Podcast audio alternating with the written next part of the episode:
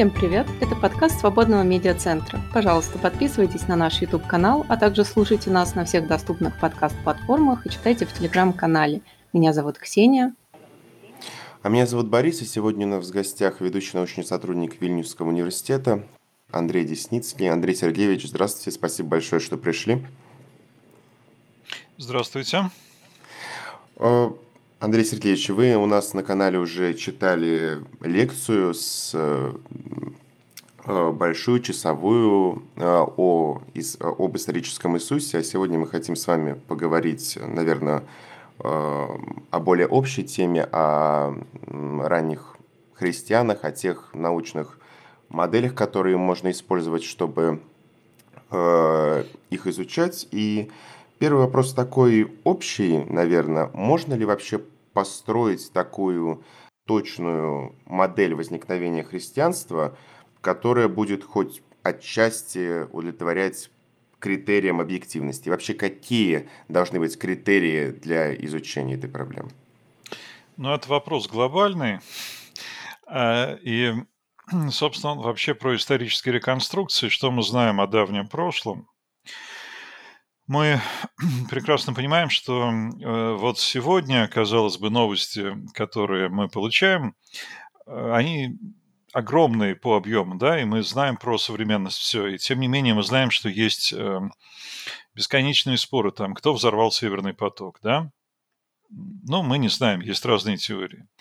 А теперь представьте себе, что у нас информации меньше, ну, я не знаю, на сколько порядков, но, наверное, там на 10-15 порядков меньше информации, да, то есть э, до нас доходит очень небольшое количество текстов. У нас эти тексты, если говорить о раннем христианстве, они э, почти исключительно написаны самими ранними христианами, поэтому они абсолютно не объективны и так далее и тому подобное. Но, э, с другой стороны, у нас, во-первых, есть э, просто любознательность, есть такая вещь, которая называется историческая наука, э, и она, в общем, должна заниматься подобными вопросами. А с другой стороны, поскольку тема эта крайне актуальна, раз есть у нас христианство сегодня, и раз э, к нему так или иначе себя относят больше людей, чем к любой другой религии на Земле, значит, мы стараемся понять, откуда оно взялось, каким оно могло быть э, в самом начале. А дальше вот уже начинаются споры, разговоры. И курс, который я два раза уже прочитал в Свободном университете, может быть, будет еще раз, а, и который я, кстати, предлагаю сейчас в Вильнюсском университете, может быть, с осени мы его начнем читать он вот ровно про это.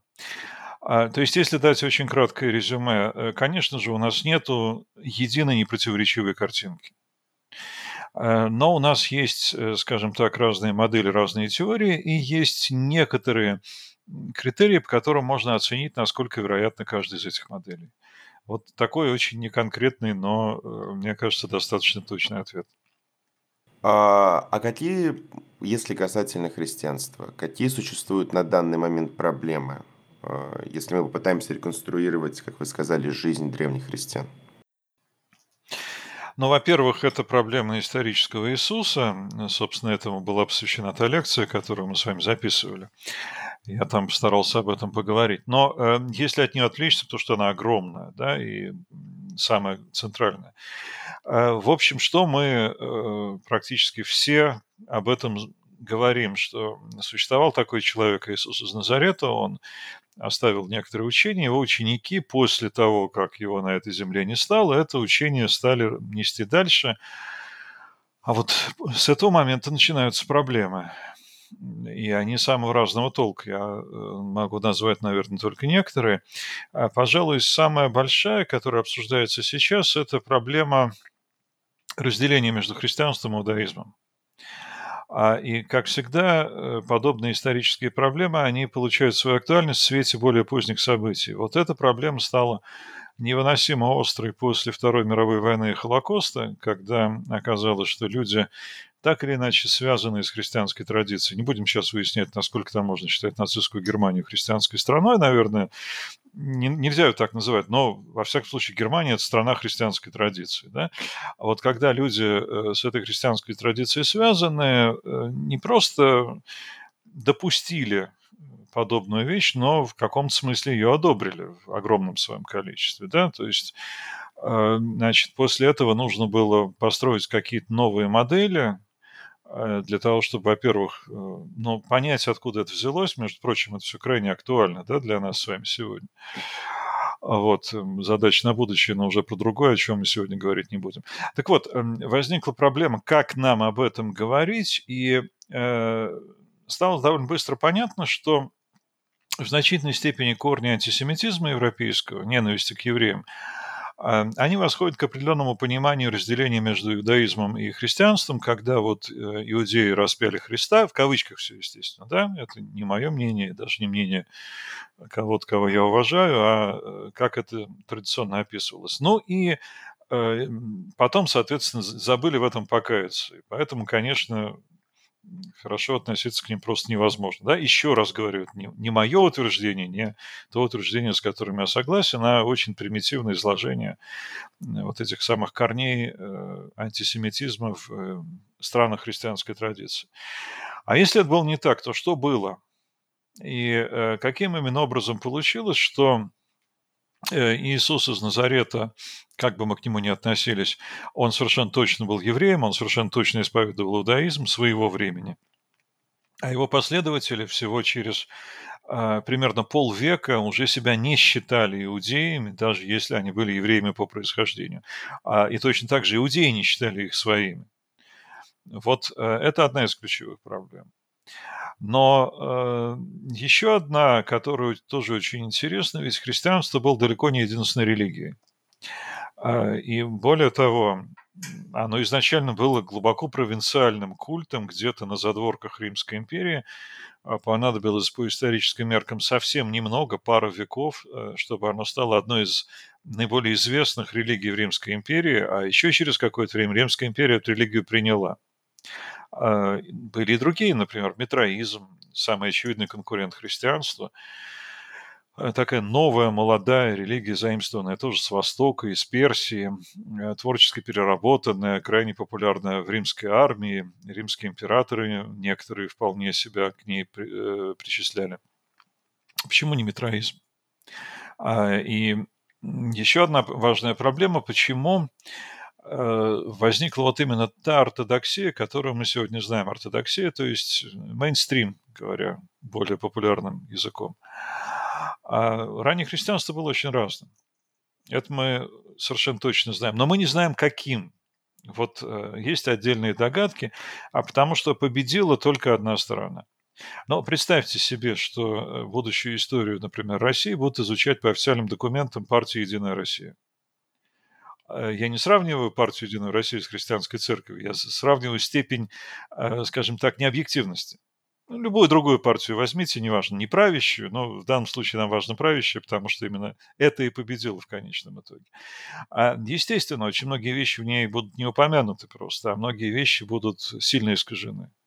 Наверняка что-то подобное было и там. И э, до нас зашел мейнстрим, но э, очень небольшое количество текстов, вроде Дидахе, учение 12 апостолов, от Соломона, а показывают, что было какое-то совершенно другое христианство, в котором э, не было жесткой иерархии, например. Ода Соломона – прекрасный сборник христианской поэзии, в которой нет ни слова о покаянии в грехах. Вы можете себе представить версию христианства, в которой никто не говорит о покаянии? Вот люди живут и радуются. Вот я не могу, но оно, кажется, было. Да? Огромный вопрос иудео-христиане. Вот э, мы говорили про разделение иудеев и христиан. Э, судя по всему, город Антиохия был э, той точкой, где вот это прям приняло такие резкие формы. Уже в сотом году Игнатий Антиохийский писал, что иудаизм и христианство между ними вообще ничего общего. Везде ли так было? А, наверняка были какие-то общины людей, они есть и сегодня, между прочим. Вот актуальность любым вопросам историческим придает наличие э, современных э, явлений, очень похожих на эти или предположительно похожих. Вот сегодня есть иудео-христиане, то есть люди, которые говорят «я иудей», а люди, которые отмечают иудейские праздники, но одновременно они верят в Иисуса как в Мессию, как в Христа, если говорить на более привычном нам греческом языке. Да? А, наверное, такое было и тогда.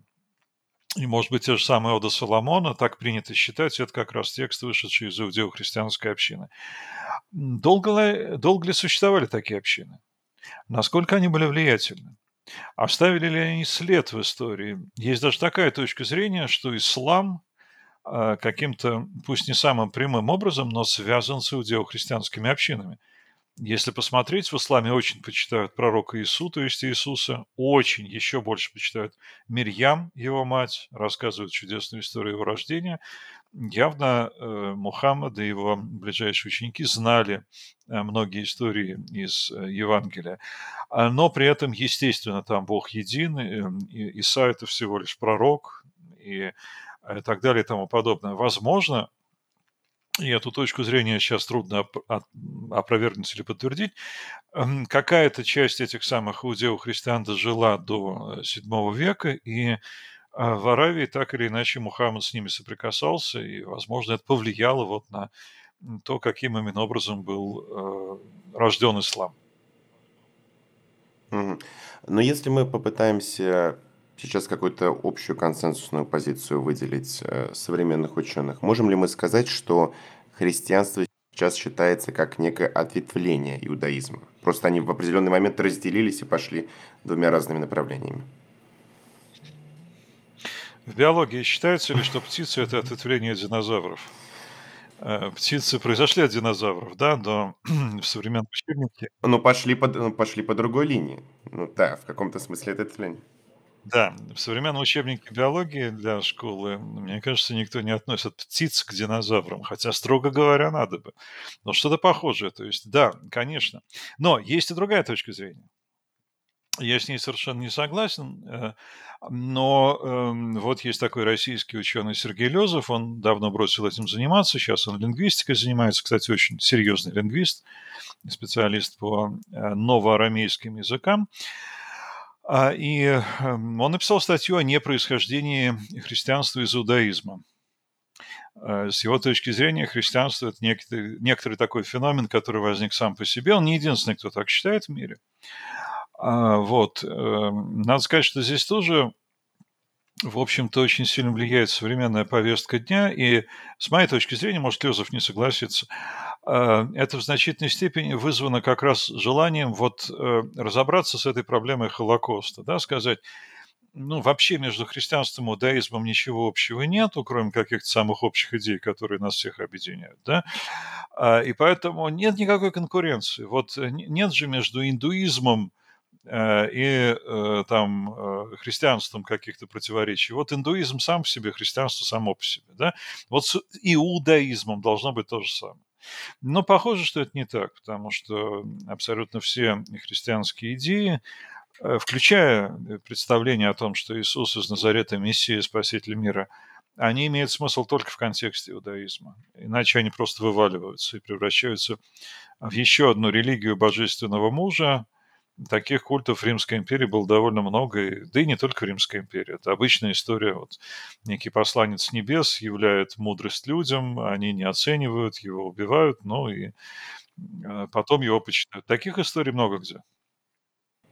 Но тема Холокоста, она настолько влияет на дискурс о раннем христианстве, а, о том, как наука воспринимает и пытается это оценивать. Да, может быть, не всегда об этом говорят, но это всегда на заднем плане присутствует. А не только это. А, кстати, я вот думаю, естественно, в нынешних условиях, когда с моей точки зрения, русская культура переживает какую-то полную катастрофу, да, это не значит, что ее больше не будет никогда, или что сейчас ее уже нет. Но э, это тоже породит очень многие вопросы к э, русскому христианству, да, к православной его не только православные, кстати, ветви, потому что и протестантов в России довольно много. И эм, тоже возникнет желание вернуться к корням и посмотреть, а что было там, и каким образом мы дошли до жизни такой. Это совершенно, мне кажется, очевидный процесс, потому что наука не делается, э, гуманитарная наука, может быть, физики и математики скажут иначе. А гуманитарная наука не делается в космическом безвоздушном пространстве, просто вот мы, так сказать, созерцаем звезды и делаем свои выводы. Да? В гуманитарной науке мы работаем изнутри человеческого общества, описываем э, свое или другое человеческое общество. Естественно, на нас влияет наш контекст. Андрей Сергеевич, чтобы правильно воспринять э, контексты, чтобы не искажалась картина, что стоит делать первым? Установить подробности жизни Иисуса из Назарета или все-таки реконструировать возникновение и развитие ранних христианских общин, которые верили в Иисуса? Очень хочется сказать, конечно, Иисуса, потому что это важнее всего, да? Э, на самом деле, скорее нет, э, потому что как я уже сказал об Иисусе, мы знаем из ранних христианских источников, э, ссылки на него независимые, а они гораздо позднее, и а если говорить там краткое упоминание Иосифа Флавия, то оно явно отредактировано христианами. Да? Так вот, э, если мы имеем перед собой довольно значительное количество очень тенденциозных, необъективных документов того времени, значит, одна из первых задач, которая стоит перед ученым – это понять, э, какую надо вносить коррекцию, да? То есть, э, где будет эм, изложение точки зрения более поздней общины. Или автора, или скорее вот того коллективного автора, той общины, которой принадлежал автор, э, физический человек. А, и тогда, когда мы поймем, вот где община излагает скорее свое более позднее какое-то вот вероучение, чем исторические факты, тогда э, можно, собственно, постараться понять, что было э, в в той ситуации, да, которая описана. Вот конкретно Иисус там с кого-то встречает, с кем-то говорит. Грубо говоря, а что он сказал на самом деле, а что потом как-то переинтерпретировали, а что, может быть, ему приписали. Но как только мы эту задачу ставим, выясняется, что у нее нет хорошего решения, и здесь моделей тоже очень много, и очень часто эти модели, опять-таки, исходят из актуальности, и вот мы должны доказать, что... Мы не должны, мы хотим доказать, что именно так, как вот мы считаем правильным, именно так Иисус учил. Так что здесь немножко такой замкнутый круг, да, то есть одно определяет другое, а потом это другое определяет первое. Ну, то есть получается, что нужно все, все время их сравнивать и смотреть по ситуации, нет какого-то одного правильного решения. Вот жалко, когда нет одного правильного решения. Мы же все вышли из Советского Союза, да, даже те, кто родились уже после него.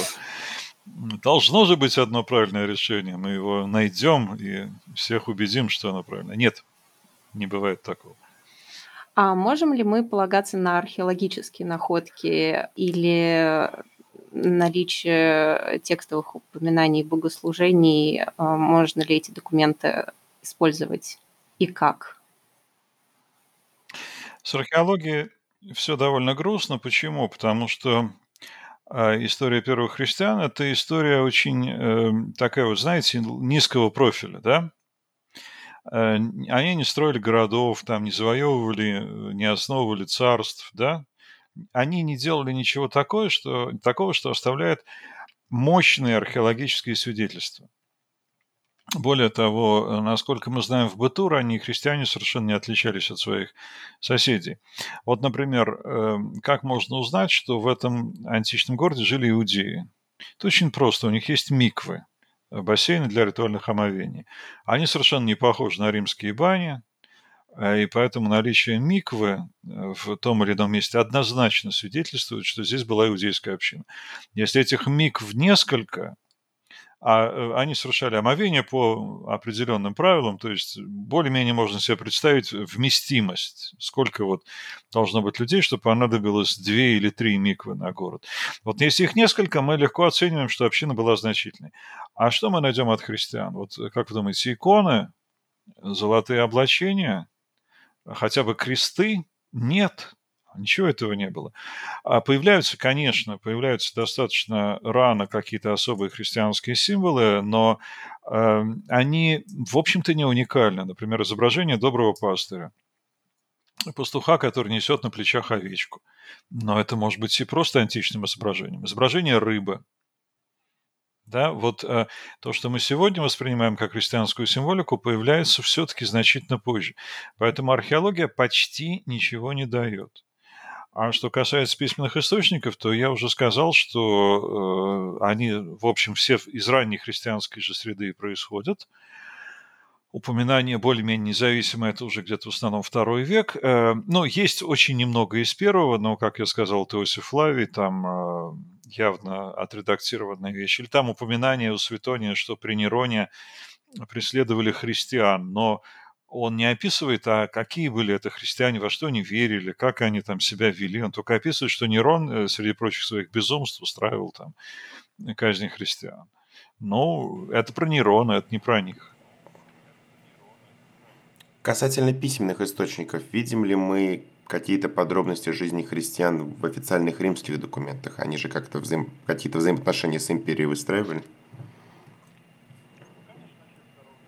Ну, конечно, начале второго века начинается э, самое знаменитое это письмо Трояна, императора Трояна Плинию, э, наместнику провинции Вифиния, где он, э, опять-таки, он не описывает христианского вероучения, богослужения, он говорит, вообще-то христиан надо казнить, но давай мы не будем принимать анонимных доносов, и сам ты, пожалуйста, не выясняй, кто там у них христианин. Вот поступит донос, оформленный в соответствии с требованиями Эм, ты расследуй по этому доносу, а иное было бы не в духе нашего времени, замечает Троян. А это была стандартная практика. Вот, э, но он ничего не говорит о самих христианах.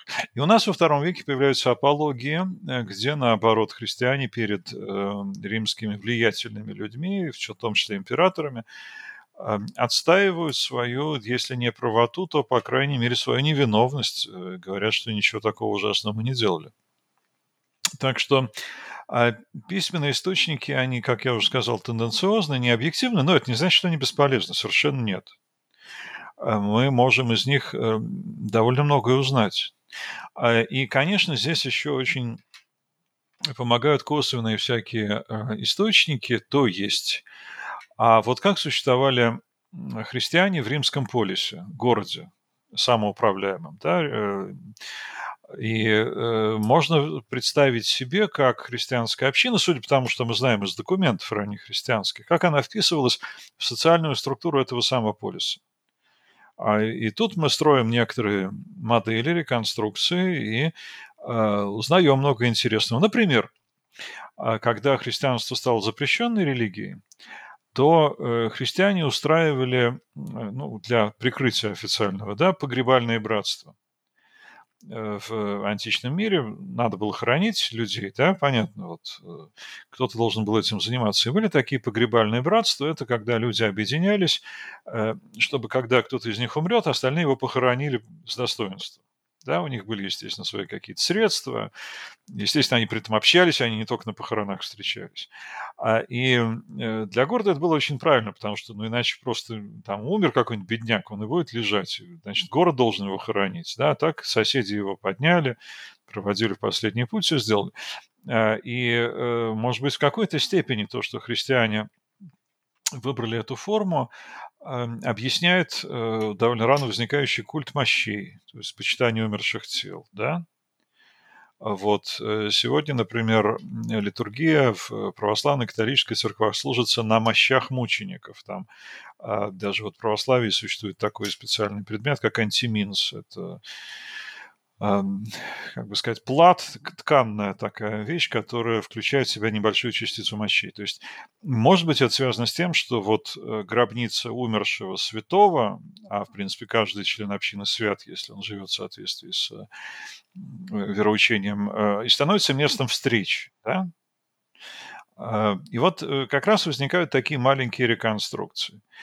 Или, э, например, а что такое литургия, вот, которую я сейчас упомянул, или мессу у католиков? Э, ну, понятно, что это тайная вечеря из э, Евангелия, но она постепенно становится все-таки очень не похожей на эту простую тайную вечерю. Во-первых, она утром проходит, да, как правило.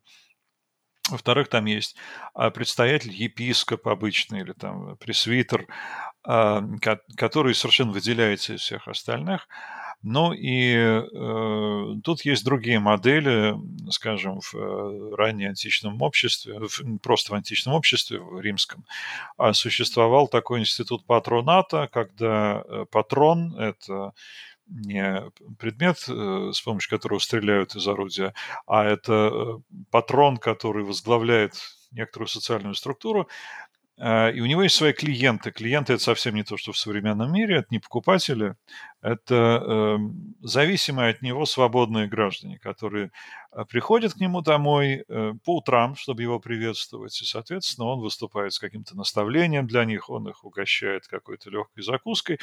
И, может быть, как раз вот нынешняя форма литургии или месса, она во многом сформировалась э, как вот такой визит клиентов к патрону утренний.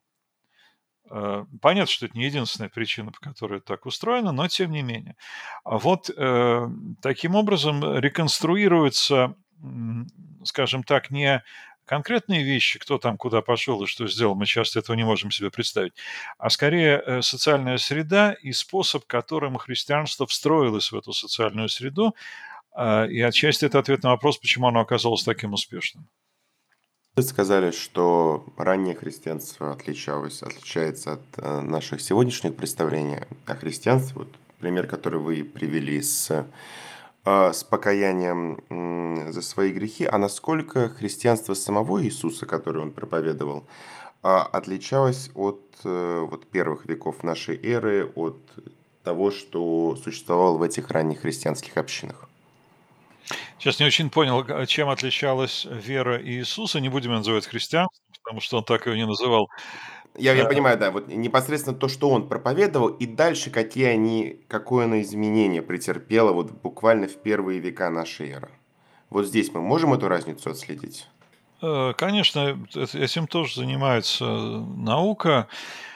Ну, смотрите, вот есть Нагорная проповедь. Если вы почитаете, она радикально просто да нельзя. А, но если у тебя просят, э, отдай, да, если тебя бьют, э, подставь другую щеку и так далее. Общество не может жить по этим моделям. Это какой-то вот экстремизм, да. А если все будут так делать, то просто все развалится, да.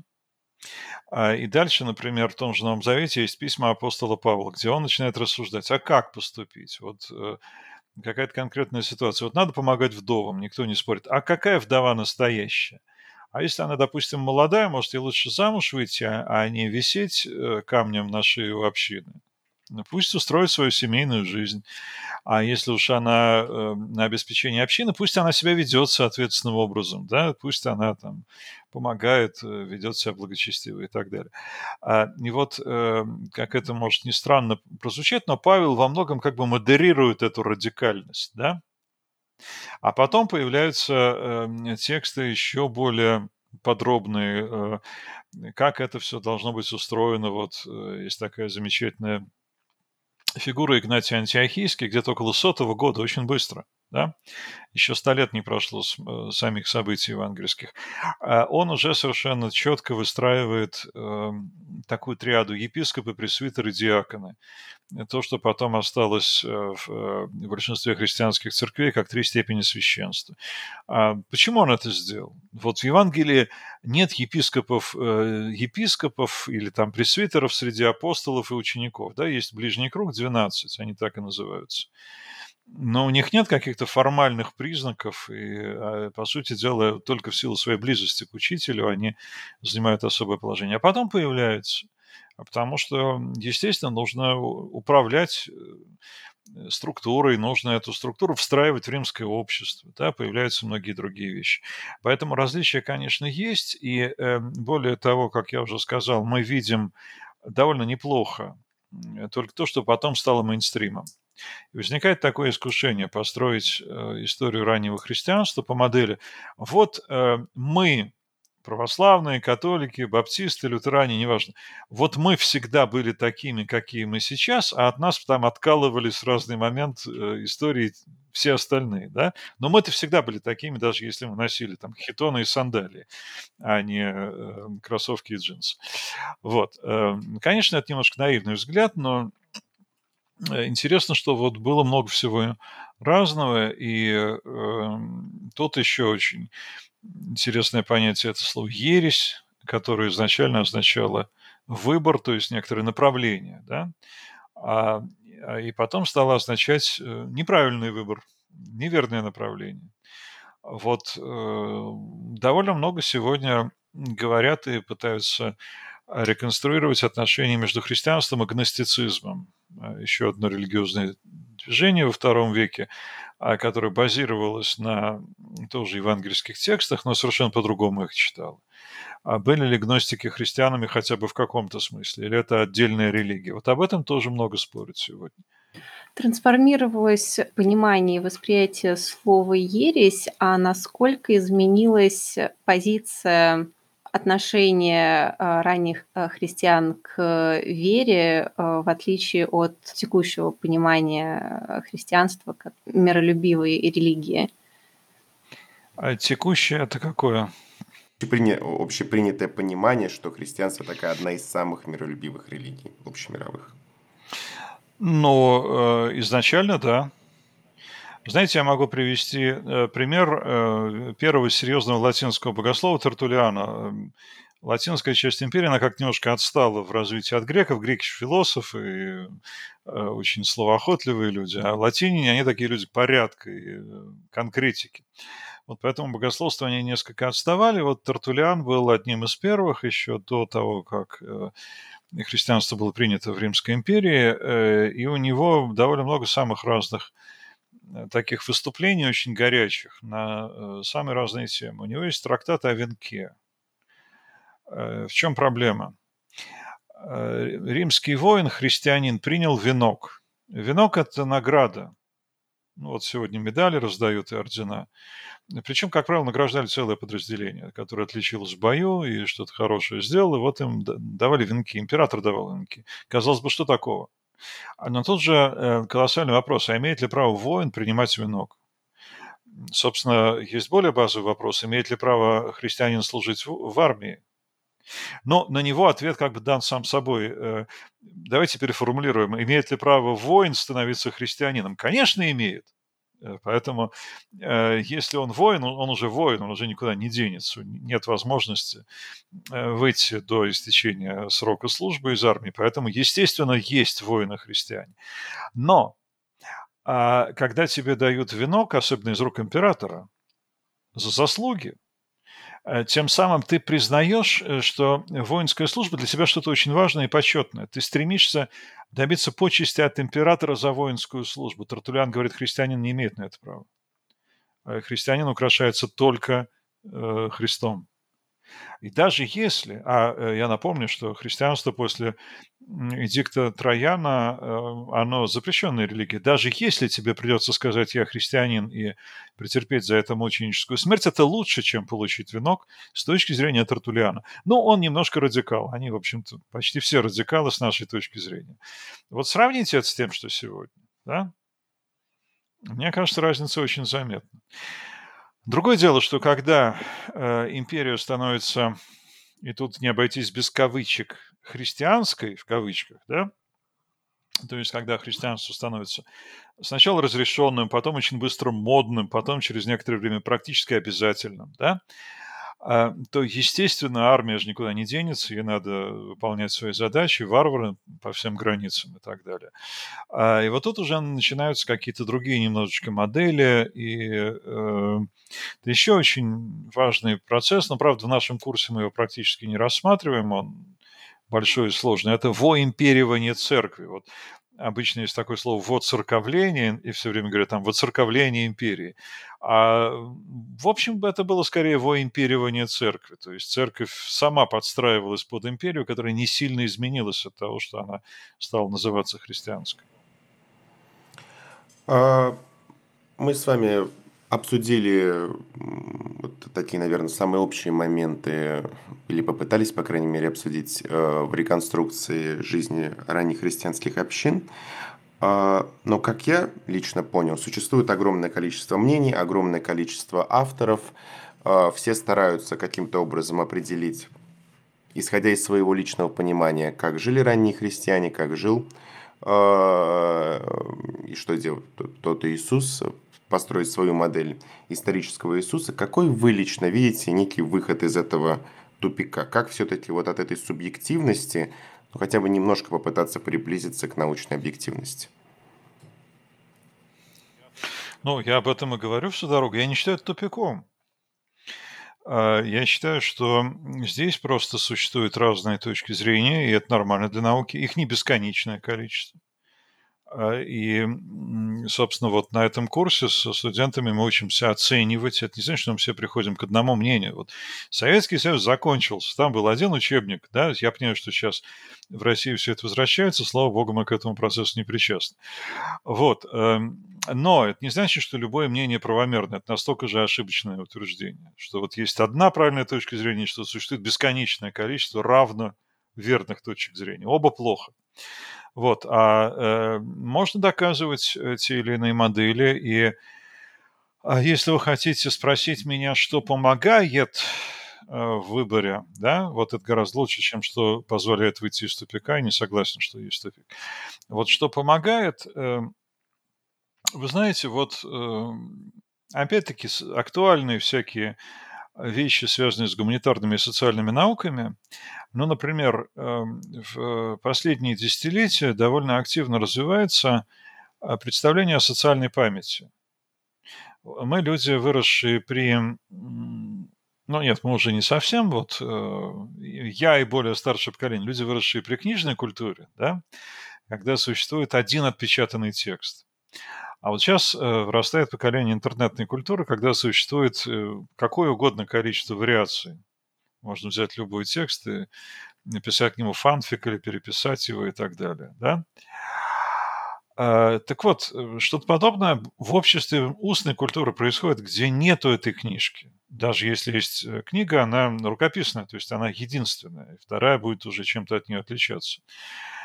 Вот. Э, но это не значит, что полная абсолютная свобода, а как и сегодня в интернете, есть модераторы, в конце концов, на всяких там.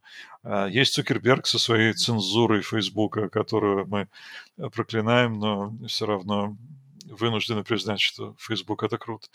Вот. А э, в обществе устной культуры есть, эм, скажем так, традиция рассказа и традиция истолкования. Вот э, были проведены определенные полевые исследования в современных, естественно, обществах, ну, там, в конце 20 века или в середине его, эм, обществах устной культуры. Но э, если кто-то ездил в детские лагеря э, летние, то вот там после отбоя лежат дети и рассказывают друг другу всякие страшилки.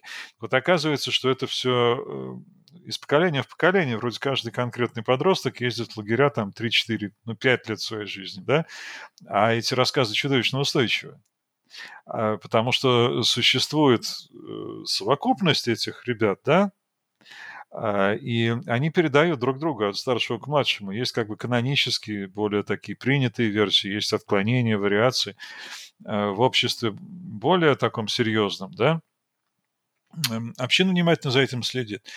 И э, вот реконструируя память общины, скажем так, мы можем получить доступ, ну не то что доступ, можем узнать больше, если не о том, как все было на самом деле, а это выражение на самом деле приходится ставить в кавычки каждый раз, а то хотя бы к тому, как это вспоминали э, первые поколения. А что для них казалось принципиально важным в этих воспоминаниях, на чем они настаивали и оставляли это так, как есть. А что, может быть, было второстепенным? То есть пытаться не только сосредоточиться на каких-то кажущихся нам объективных источниках, но больше обращать внимание на коллективную память людей и общин. Да, совершенно верно. А коллективная память – это, в конце концов, то, что определяет э, нашу жизнь, наше поведение. Социологи говорят, э, то, что принято обществом как существующее, то существует. Вот для социолога, даже если для физика оно не существует. Андрей Сергеевич, а не могли бы вы пояснить, может быть, я неправильно понимаю, но чем коллективная память отличается от фольклора? А, ну, можно назвать это фольклором, но просто фольклор это обычно вот э, искусство, да, то есть э, там частушки какие-нибудь, сказки, да, Э, но коллективная память – это вещь, может быть, чуть более базовая. Она не только развлечение. Но это фор- фольклор, фольклор – это форма выражения коллективной памяти, с другой стороны. Да, согласен, очень хорошо сформулировано, да. Одна из, не единственная. Ну, например, э, давайте посмотрим на современное общество. У нас есть коллективная память о недавних событиях, например, от 90-х. Причем она разная, да? Но она совершенно точно есть. Даже люди, которые не жили в 90-е годы в сознательном возрасте, обычно имеют какое-то представление об этих годах. И оно, как правило, совпадает с мнением какой-то референтной для них группы. Правильно? Но это же не фольклор, э, хотя есть и фольклор, там какие-нибудь анекдоты 90-х. Но это не то, что вот мы по анекдотам только восстанавливаем. Просто память – это что-то более глубокое. Да, меня просто, э, смутил пример, э, с историями в лагере, поэтому я хотела уточнить. Ну, это такой пример для наглядности. Конечно, история в детском лагере- это что-то гораздо более простое, а, более развлекательное. И, э, завершая наш выпуск, э, почему именно христианство, а не другая религия или сочетание религий победили в так называемом соревновании идей и, если оценивать по историческим меркам, довольно быстро? Ну, если вы хотите, давайте я скажу, что потому что это истинная вера. Это будет не научный ответ. А если вы хотите, давайте я скажу, а если победила другая, мы сегодня с вами обсуждали историю раннего метроизма и почему именно он победил, и говорили бы, ну, конечно же, это очевидно, должен был победить метроизм. То есть объяснения подгоняются под результат э, в таких вещах. А, а если всерьез, то э, в качестве такого самого общего э, принципа, я бы сказал так, очевидно, потому что э, христианство давало большему числу людей, значительно больше, а, чем классическое греко-римское язычество, метроизм, иудаизм, манихейство а, и всякие прочие, зачастую очень интересные религии, которые тогда существовали. Что людям, которые послушают наш выпуск и заинтересуются темой раннего христианства, с чего им начать ну, к нему есть литература. Э, я думаю, что если я просто начну зачитывать список литературы, это будет немножко э, скучно. А сейчас появляется довольно много хороших книг по раннему христианству. Сначала были переводные с английского, в основном Джеймс Дан, а Никлас или Энти Райт, это переводные, да. А, причем каждый из них, ну, надо сразу объяснять, что, что это, зачем это, какими глазами это читать. Там Гезе Вермиш, например. Вот, они совершенно не одинаковые, эти книги. А, в последнее время появляется все больше э, оригинальных русских трудов, но, э, безусловно, стоит читать все, что пишет Глеб Ястребов. А, недавно вышла книга Алексея Андреева об историческом Иисусе.